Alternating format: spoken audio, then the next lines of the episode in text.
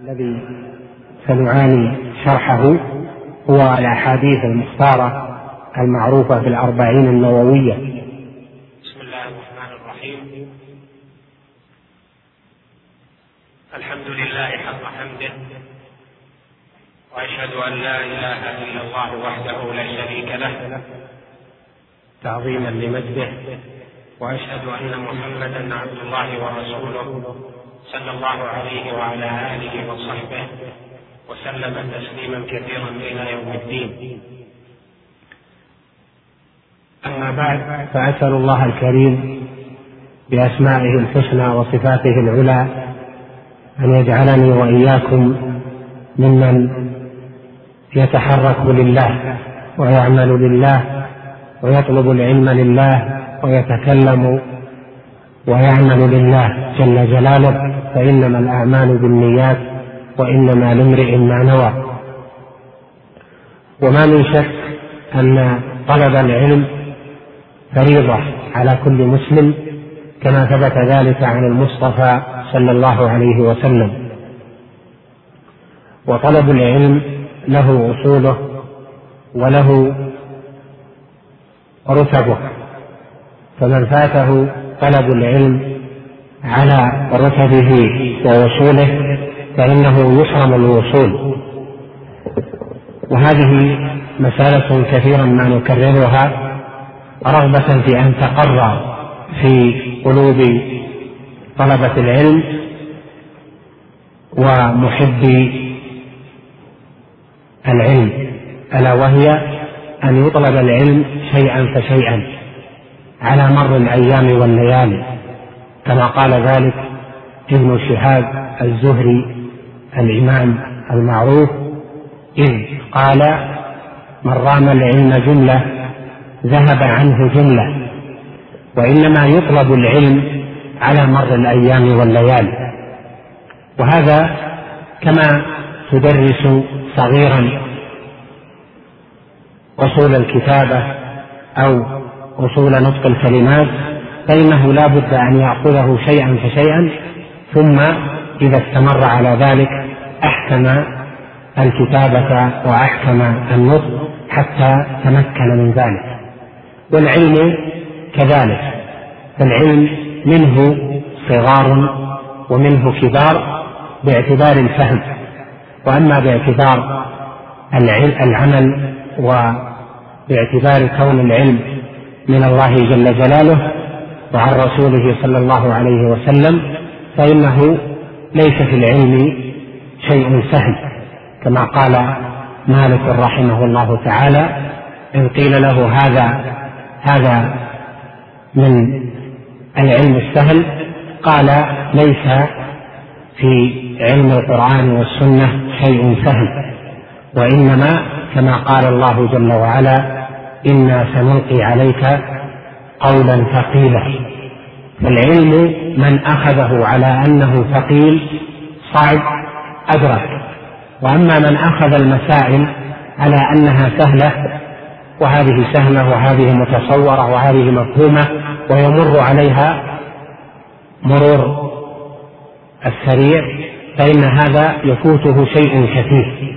فإذا لا بد لنا في طلب العلم من تدرج فيه على أصوله وعلى منهجية واضحة ولا بد لنا أن نأخذ العلم على أنه ليس فيه شيء سهل بل كله ثقيل من حيث فهمه ومن حيث تثبيته ومن حيث استمراره مع طالب العلم فهو ثقيل لا بد له من مواصلة ومتابعة فالعلم ينسى إذا ترك وإذا تواصل معه طالب العلم فإنه يبقى. وهذا يعظم التبعة على طالب العلم في أن لا يتساهل في طلبه للعلم. فلا يقولن قائل مثلا هذا الكتاب سهل وهذا المتن لما يشرح لأنه سهل. واضح أحاديث معروفة فإن هذا يؤتى من هذه الجهة حيث استسهل الأصول وعقد العلم. قد قال طائفة من أهل العلم العلم عقد وملح فمن أحكم العقد سهل عليه العلم ومن فاته حل العقد فاته العلم. وهذا إنما يكون بإحكام أصول العلوم. وإذا ضبط طالب العلم المتون المعروفة في الحديث وفي العلوم المختلفة فإنه يكون مهيئا للانتقال إلى درجات أعلى بفهم وتأسيس لما سبق. فلهذا أحض جميع الإخوة وجميع طلاب العلم ممن يسمعون كلامي هذا أحضهم على أن يأخذوا العلم بحزم وأن لا يأخذوه على أن هذه المسألة مفهومة وهذه سهلة وهذه واضحة بل إنه يكرر الواضح ليزداد وضوحا ويكرر المعلوم ليزداد به علما وهكذا. ونسأل الله جل وعلا أن يجعل هذا الشرح الذي نبتدئه هذه الليلة أسأله جل وعلا أن يجعله شرحا تاما مكملا وأن ينفع به الملقي والسامع وأن يجعلنا فيه من المتبصرين الذين يقولون بعلم لا برأي أو هوى. ثم إن هذا الكتاب الذي سنعاني شرحه هو الأحاديث المختارة المعروفة بالأربعين النووية. جمعها العلامة يحيى بن شرف النووي ويقال النواوي أيضا وهو من علماء الشافعية البارزين وممن شرح كتبا في الحديث وكتبا في الفقه. وأيضا في لغة الفقهاء وغير ذلك من العلوم. وأصل كتابه الأربعين النووية أن ابن الصلاح رحمه الله تعالى جمع في مجالس من مجالس تدريسه للحديث جمع الأحاديث الكلية التي يدور عليها علم الشريعة. فجعلها ستة وعشرين حديثا. فنظر فيها العلامة النووي رحمه الله فزادها ستة عشر حديثا فصارت الأحاديث التي اختارها النووي ثنتين أو اثنين وأربعين حديثا. فسميت بالأربعين النووية تجوزا ثم زاد عليها الحافظ الإمام عبد الرحمن بن أحمد بن رجب الحنبلي ثمانية أحاديث كلية أيضا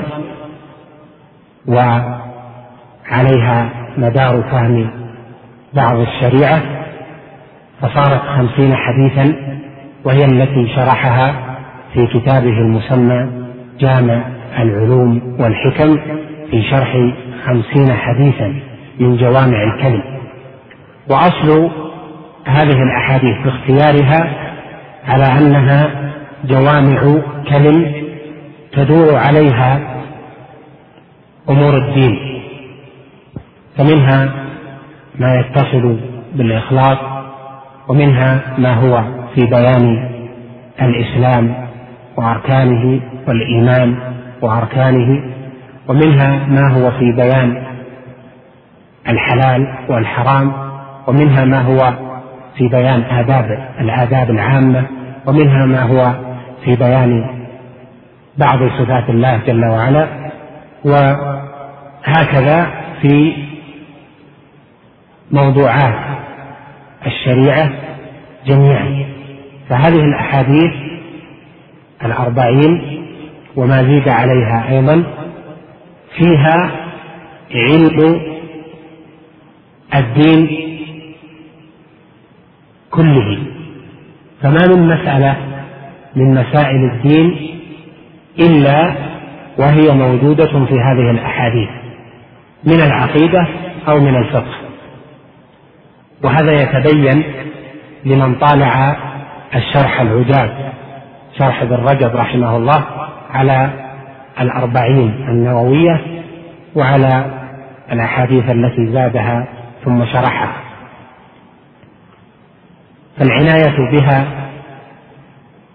مهمة لأن في فهمها فهم أصول الشريعة بعامة وقواعد الدين فإن منها الأحاديث التي تدور عليها الأحكام كما سيأتي بيانه إن شاء الله تعالى مفصلا. سم الله.